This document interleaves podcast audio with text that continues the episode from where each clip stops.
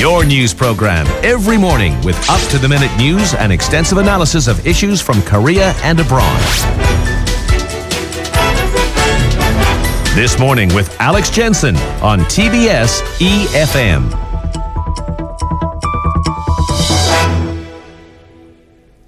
So, 7:40 exactly. We just saw this week South Korea's bank, uh, central bank, that is the Bank of Korea, hold the local interest rate at 1.25%. Not exactly a dizzying rate, but far higher than we see in some other countries, including Japan, including uh, Europe.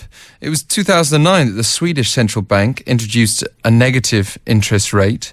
Denmark followed suit, the European Central Bank in 2014, the Swiss National Bank, the Bank of Japan earlier this year. But have these moves had the desired effect? The Wall Street Journal reported this week that Denmark, Switzerland, and Sweden um, have seen the highest ratio of savings since 1995 when OECD started collecting relevant data. Why would anyone save? With such a low or even negative interest rate. Professor Miles Kimball from the Department of Economics and Survey Research Center of the University of Michigan joins us on the line. Good morning from Seoul. Hi.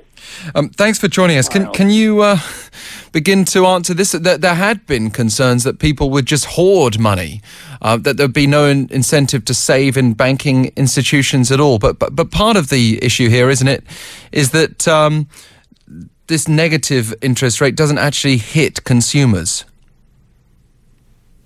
Well, yeah, that certainly uh, uh, makes a difference. I mean, it's only the people who actually see different interest rates who are going to be affected, but they don't have to have actually seen negative interest rates. If they see lower interest rates, it'll make a difference. So, for example, if uh, if there's if you go to negative interest rates uh, in the you know in in the short term safe government uh, bill market, you could have a decline in the interest rates people pay for auto loans. And those would still be positive interest rates, but they would have gone down because of the uh, negative interest rates for safer loans. Yeah. So, I mean, in theory, if you had, say, a, even just a 0.25% uh, rate, uh, you would think that people would rush out uh, at that moment if they'd been on the fence to to seek a mortgage or, like you said, to take out a car loan or whatever else the case may be. Um, and on the contrary, they'd be working very hard to seek better saving options um, or invest elsewhere. How does uh, this all square with this idea that people are saving more and more in these countries that have well, been experimenting? Well, there are a lot of things uh, going on at once. So, what, one of the interest rates have a variety of effects, and one of them is to uh, make make some people feel richer and other people to feel less rich. And so, uh, savers are are people who people who have a lot of savings are people who uh, benefit in a in a fairly straightforward way from higher interest rates, whereas borrowers are paying interest rates and so are hurt by higher in- interest rates. So when you cut interest rates that's going to make borrowers feel better off, so they'll feel like they can spend more, and savers feel worse off, so they feel like they they want to uh, spend less and save mm-hmm. more. So if you if you put everything together, the the borrowers are people who are tend to spend, and so they'll react to the the interest rates more than the than the savers. So even though the savers uh, save more because the interest rates have gone down, the the borrowers should spend enough more to make up the difference. And so you, you really have to make sure not to look at just one side of the equation. Well, again, another so, way to look at it too. Yeah. Uh, uh, oh, I mean, so that's that's one one way of looking at it, just in a particular borrower lender relationship. But there's also just the way the national accounts add up. You know, all the all the saving in the economy, and there are kind of three big sources of saving in the economy from households, from uh, the government. You know, many governments run deficits, so that's kind of a, a minus in the saving column, but it still makes a difference how big a minus it is.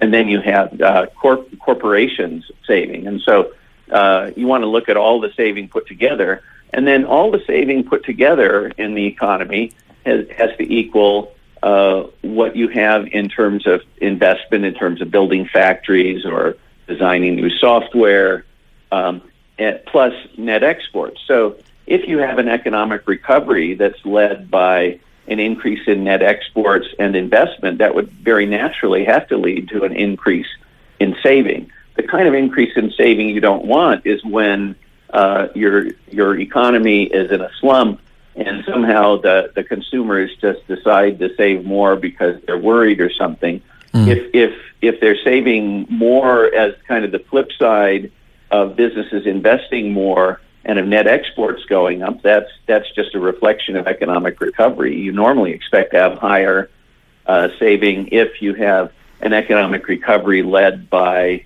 uh, led by more investment and more net exports. But but are we not closer to the slump situation than the uh, rosy outlook that would be uh, associated with positive savings?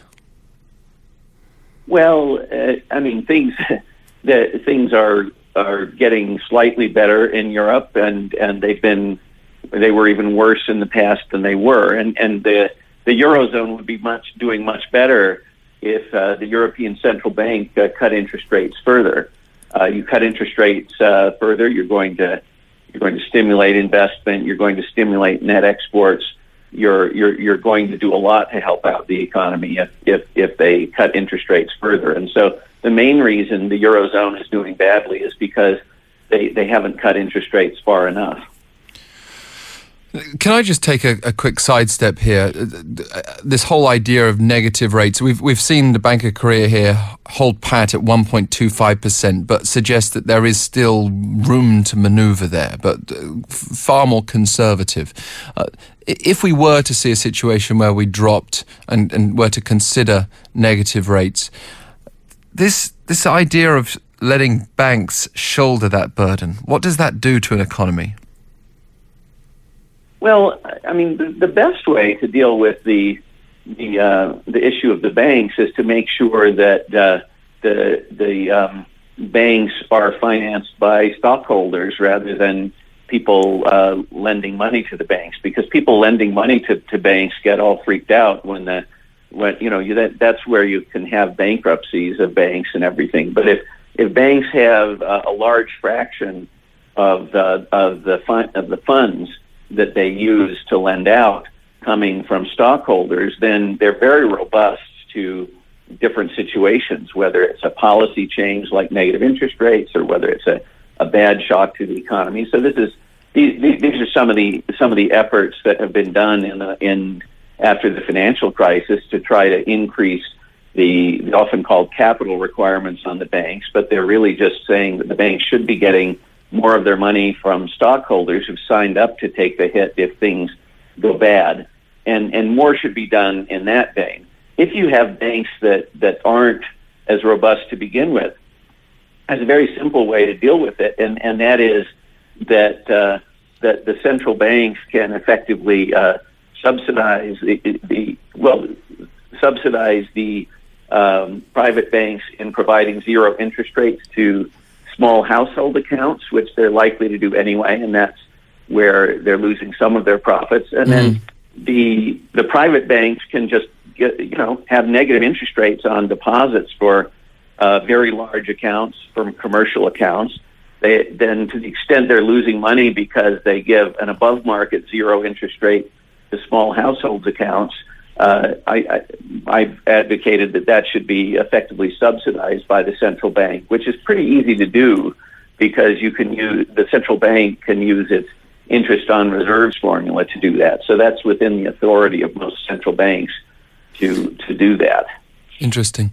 Um, thank you so much for joining us, Professor Kimball. Thank you. It's uh, been useful having your insight on the show. Miles Kimball from the University of Michigan there.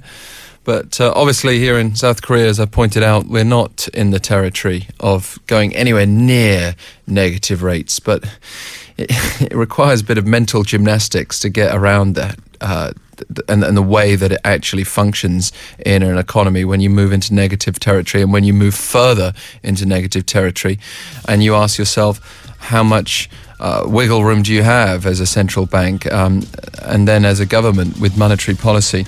Um, if you want to share your thoughts, pound sharp 1013 for 51 per message. Our email's open to you as well, efm this morning at gmail.com. Let's now check in with the latest from Rio.